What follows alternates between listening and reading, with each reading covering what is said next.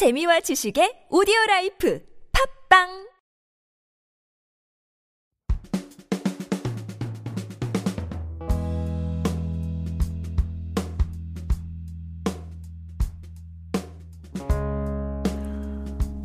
세상의 모든 오늘을 위하여. 인생은 딱 한 번뿐인데 그 속엔 수많은 반복이 있다. 우리는 늘 반복한다. 기쁘거나 슬프거나 누구나 그런 반복 속에서 산다. 지키지 못한 약속이 있다면 다시 한번 일어서라. 당신의 인생이 오늘로 끝이라고 느껴진다면 과감히 내일을 살아라. 수많은 번복 앞에서 수없이 보여줘라. 당신이 다시 한번 할 수 있다는 그 사실을 말이다. 시작은 단 한 번만 있는 것은 아니기에 당신에겐 끝없는 오늘이 있다. 끊임없이 보여줘라. 계속해서 다시 시작할 수 있는 사람이 세상에서 가장 용감한 사람이다. 세상의 모든 오늘을 위하여 반복해라.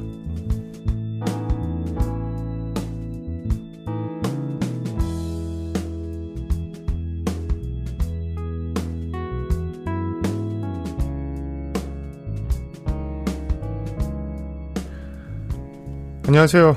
그 남자의 방, 어느덧 다섯 번째 시간입니다. 여기는 그 남자의 방, 김민준입니다. 지난주에는 미처 녹음을 할 겨를이 없어서 조금 늦게 여러분께 라디오를 어, 들려드리게 된 점 죄송하게 생각하고 있습니다. 어, 축구를 하다가 왼쪽 무릎에 십자인대를 다쳤는데 어, 그것 때문에 귀찮은 일들이 어, 여간 많이 벌어지는 게 아니네요. 여러분들도 언제나 건강이 최고라는 사실 명심해 주시고 환절기에도 몸 건강 잘 챙기시길 바라겠습니다. 오늘은 용기를 북돋아 줄 수 있는 글 한 편을 읽어드리면서 그 남자의 방 다섯 번째 문을 활짝 열어봤는데요. 오프닝만 들었을 때는 이번 라디오의 주제가 무엇에 관한 것인지 잘 떠오르지 않으시죠? 과연 오늘의 주제는 무엇일까요? 지금 한번 같이 생각해보는 시간 가져보면 재밌을 것 같습니다. 아마도 오늘의 주제는 누구나 한 번쯤 꿈꾸고 또 누구나 한 번쯤 그리워하는 순간이 아닐까 하는 생각을 해봅니다. 혹은 누군가에게는 조금 슬프고 또 아련한 기억일 수도 있습니다. 어쩌면 이 행위를 통해서 우리는 현실을 살아가는 새로운 길을 발견할 수도 있고 현실과 자신이 걸어온 여정의 어떤 통찰을 이뤄낼 수도 있습니다. 혼자서도 가능하며 두 명에서도 가능합니다. 또 두 명을 넘어 여러 명의 사람과도 이 활동은 가능한데요. 각각의 느낌은 조금 다르다고 생각합니다. 이제 조금 감이 오시나요? 오늘의 주제는 바로 여러분들이 지금 너무도 떠나고 싶은 것이죠. 여행입니다. 인스타그램에서 이번 주제를 여행으로 해주시면 안 될까 하는 질문이 있었고 또 저도 한 번쯤은 라디오에서 다뤄볼 만큼 충분히 흥미가 있는 소재였기 때문에 고민하지 않고 이번 주제를 여행으로 잡아봤습니다. 요즘 참 여행 가기 좋은 날이잖아요. 저는 사실 어린 시절에 가족과 함께 어디로 여행을 간 기억이 잘 없는데요. 반면에 저희 누나의 어린 시절 사진을 보면 참 여행을 많이도 다닌 것 같은데 유독 제가 태어난 뒤로는 가족끼리 여행을 떠난 사진도 없고 저 역시도 그런 기억은 많지가 않아서 조금 억울하기도 합니다. 여러분들은 어떠신가요? 가족과 여행을 많이 떠나보셨나요? 저는 어린 시절에 가족과 많은 시간을 함께 보내지 못해서인지 이 다음에 제가 가장이 되면 꼭 가족과 많은 시간을 공유하고픈 소망이 있습니다. 여행이라는 단어가 주는 느낌은 언제나 참 좋죠. 아마 제게 여행은 어린 시절에 제대로 누려보지 못했던 경험이기 때문에 더욱 강한 애착이 지금까지도 이어지고 있는 것 같습니다. 여행. 여행은 어떤 말로 정의 내릴 수 있을까요? 단순하게 생각해보면 대학생의 여행이란 일반적으로 배낭여행이란 생각이 먼저 떠오르죠. 그리고 신혼여행이라는 단어를 들으면 휴양지가 먼저 떠오르게 됩니다. 그리고 수학여행이라는 말을 들으면 제주도가 먼저 떠오르게 되죠. 아마 바로 여행이 그것을 떠나는 사람들의 현재를 반영하는 것이기 때문입니다. 또한 여행이란 행하는 대상의 경험과 이상향이 많이 반영되는데요. 제가 고등학교 수학여행으로 제주도에 갔을 때 저는 이것이 여행이 아니라 관광을 하고 있다는 느낌을 많이 받았습니다. 정확하게 짜여진 스케줄과 통제된 환경 속에서 선생님들이 보라는 것을 보고 가라는 곳을 갔었던 기억이 납니다. 그날의 제주는 저를 참 많이도 실망시켰죠. 물론 그것이 제주의 탓은 아닌데 말입니다. 그리고 시간이 지나 어느덧 대학생이 됐고 저는 지금의 여자친구와 함께 제주도를 다시 한번 다녀왔습니다. 사실 그리 큰 기대는 없었습니다. 누구도 우리에게 제주를 향해 떠나가라고 한 적도 없고 그곳에서 우리가 무엇을 해야 한다는 정확한 목적도 없었습니다. 그렇게 작년 여름에 그녀와 다시 제주를 경험했을 때 우리는 제주의 모든 계절을 다 함께 경험해보자고 서로에게 약속했습니다. 같이 파도에 발을 적시면서 해변을 걸을 때 태어나서 처음으로 영원히 이 순간에 머무르고 싶다는 생각을 했습니다. 저희 그녀와 함께 제주에서 찍은 사진들을 여러분들도 참 많이 사랑해 주셨는데요. 지금도 제 책상 앞에는 그녀와 그때 함께 웃고 있는 사진이 자리하고 있습니다. 제주. 그곳은 우리 현실에 참 가까이 있으면서도 충분한 여유와 위로를 제공해 줄 수 있는 아주 적당하고 알맞은 여행의 장소였습니다. 큰 기대도 없이 떠났다가 새로운 꿈을 안고 돌아올 수 있는 것. 저는 여행을 그렇게 정의하고 싶습니다. 그런 의미에서 본다면 비행기를 타고 먼 나라를 향해 떠나는 것만이 여행은 아니라 우리 집 바로 뒤에 작은 동산에 올라 지는 노을을 바라보면서 오늘의 하루를 다시 되돌아보고 또 새로운 희망을 다짐하는 일도 아름다운 여행은 아닐까 하는 생각을 합니다. 여러분들의 여행에는 어떤 것들이 있나요? 요즘은 여행을 떠나서 어떤 것들을 느꼈는지 보다는 내가 단순히 그곳에 갔다는 의미가 더욱 강하게 작용하는 것 같아서 조금은 아쉬운 마음이 들기도 합니다. 또한 사람들과 이런저런 여행에 관한 이야기를 하다 보니 여행의 목적까지도 취업의 수단이 되고 있는 모습을 찾아볼 수가 있었는데요. 자신이 긍정적이고 도전적인 사람이란 것을 어필할 수 있는 수단이 바로 여행이라는 겁니다. 누군가에게 보여주기 위한 여행도 물론 많은 사람들에게 여행을 떠나고픈 마음을 일깨워주는 데에는 분명 도움이 된다고 생각하지만 남들의 시선을 신경 쓰면서 자신의 여행이 그처럼 대단하고 위대한 것처럼 포장되는 일은 진정한 여행의 의미를 오히려 흐려놓는다고 생각합니다. 그렇다면 우리는 어떤 여행을 떠나야 할까요? 그리고 어디를 향해 떠나야 할까요? 여행이란 어쩌면 우리 삶의 한 단면은 아닐까요? 각자의 삶에도 어떠한 정해진 길이 없는 것처럼 각자의 여행에도 어떠한 정해진 법칙은 없습니다. 아무리 사소한 것이라 할지라도 스스로가 아름답게 느낄 수 있다면 그것은 진정 위대한 여행으로 기록될 수 있는 것입니다. 남들이 좋다고 해서, 남들이 다 떠나서, 그래서 나도 떠나야만 할 것 같은 기분이 든다면 과감히 떠나지 않는 편을 추천합니다. 여러분 스스로가 떠나고 싶은 마음이 들 때 떠나시길 바랍니다.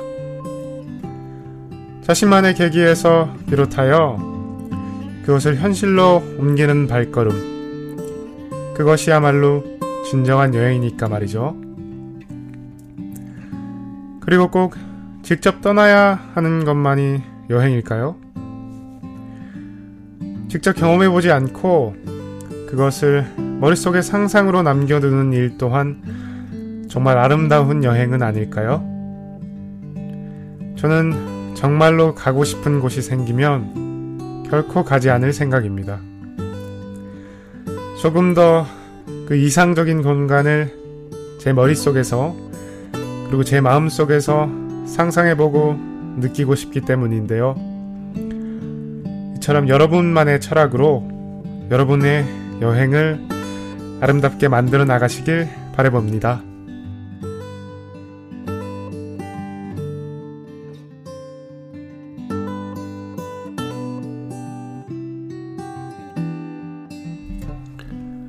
오늘 여러분들께 소개해드릴 영화는 제가 정말로 좋아하는 영화인데요. 언젠가는 꼭 이런 영화를 제가 직접 만들어보고 싶기도 합니다. 이천구 년 미국 아카데미 시상식에서 슬럼독 밀리어네어라는 작품으로 작품상, 각색상 등 여덟 개 부문을 수상하며 전 세계에 큰 방향을 일으켰던 데니 보일 감독이 연출하고 제임스 프랭코가 주연을 맡은 영화 백이십칠 시간입니다. 영화의 스토리는 아주 단순한데요. 여행과 모험을 좋아하는 한 남성이 혼자 여행을 떠났다가 좁은 협곡에서 큰 바위에 팔이 끼게 됩니다. 주인공에게는 캠코더와 중국산 칼, 그리고 오백 밀리미터짜리 물과 산악용 로프가 전부인데요. 이후 캠코더로 자신의 상황을 촬영하면서 현재 자신이 처한 문제를 해결해내는 과정을 그린 작품입니다. 특히나 이 영화가 놀라운 것은 이 이야기가 실화라는 점이기 때문인데요. 영화는 아론 렐스톤이라는 인물의 이야기를 다루고 있습니다. 그는 여행을 떠나 선택의 순간을 맞이합니다. 팔이 끼인 채 누군가의 도움을 가만히 기다릴 것인가, 혹은 자신의 팔을 자르고 이 공간을 벗어날 것인가. 여러분들이라면 어떻게 하시겠어요? 솔직히 저는 자신이 없습니다. 아마 그 자리에서 아무것도 하지 않은 채로 외로이 죽음을 맞이하실 수도 있겠죠. 영화 속 주인공은 어떻게 그런 결단을 내리고 또 어떻게 그 아픔을 이겨낼 수 있었을까요?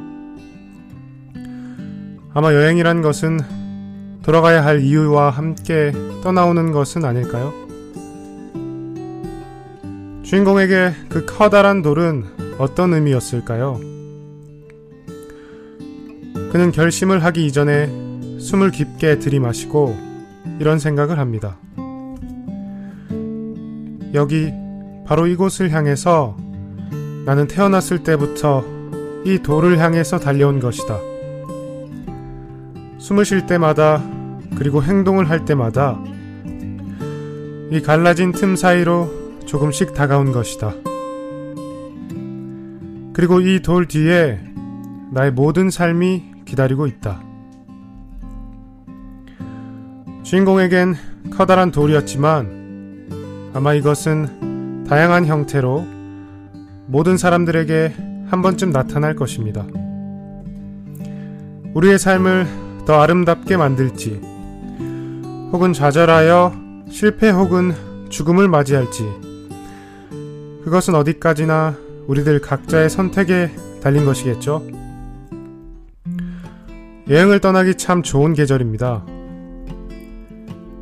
때로는 나 스스로가 주변이 되어 나를 바라보는 시선도 우리에게 새로운 길을 제시해 줍니다.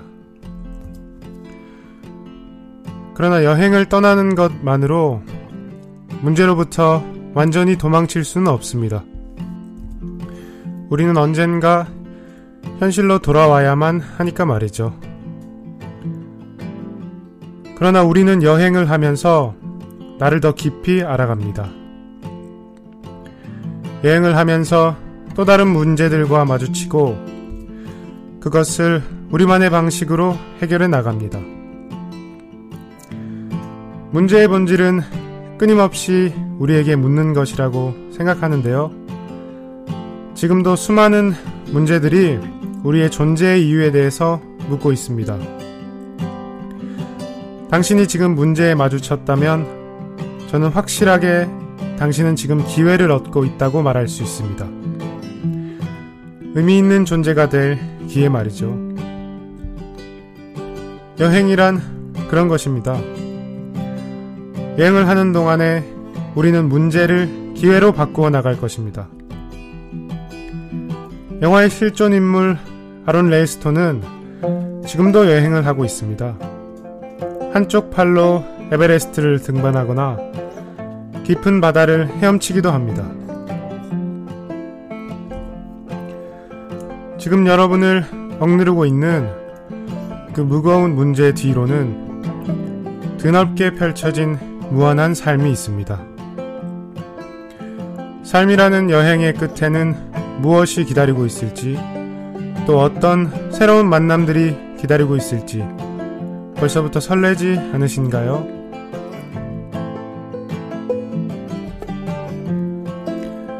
여행에 관련한 책 한 권을 여러분께 추천해드리고 싶습니다. 그 어떤 자기계발서보다 저는 이 책이 오히려 우리의 성장에 중요한 계기로 작용할 수 있다고 생각하는데요. 바로 파울로 코엘료의 알레프입니다. 작가는 이 책에 아주 단순하지만 중요한 가치를 남겼습니다. 여행은 돈의 문제가 아니라 용기의 문제다. 우리 여러분 모두가 용기를 가질 수 있었으면 좋겠습니다. 그리고 영화보다 더욱더 아름다운 여러분 각자의 이야기를 저도 손꼽아 기다리고 있겠습니다. 그 남자의 방이었습니다.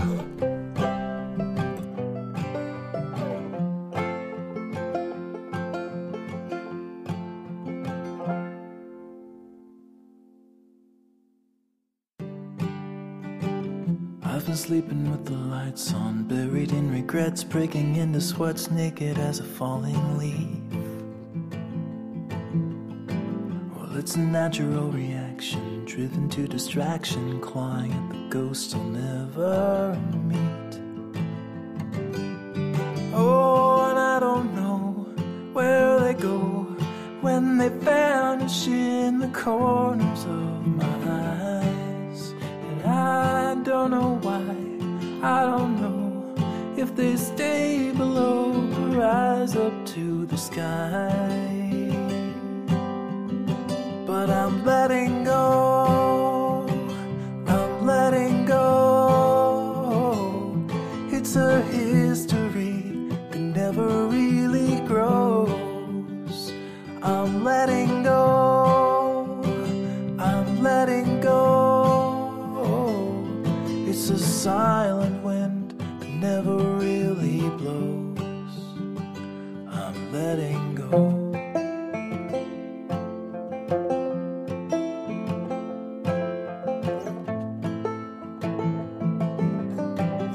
I'm a slave without a master, heading for disaster, kicking up the dust in the middle of the road.